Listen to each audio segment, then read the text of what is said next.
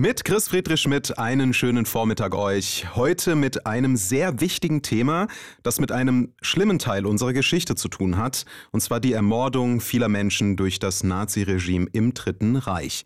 An die Deportationen und Morde erinnern in den Städten und Gemeinden in ganz Deutschland sogenannte Stolpersteine.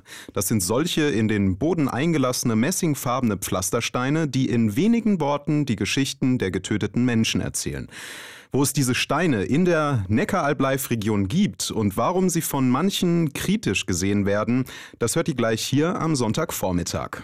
Vorher geht es aber um das Thema Rassismus und eine starke Frau, die sich durch Rassismus in ihrem Alltag nicht unterkriegen lässt. Wer das ist und was sie zu erzählen hat, gibt's nach genau zwei Songs für euch. Bis gleich.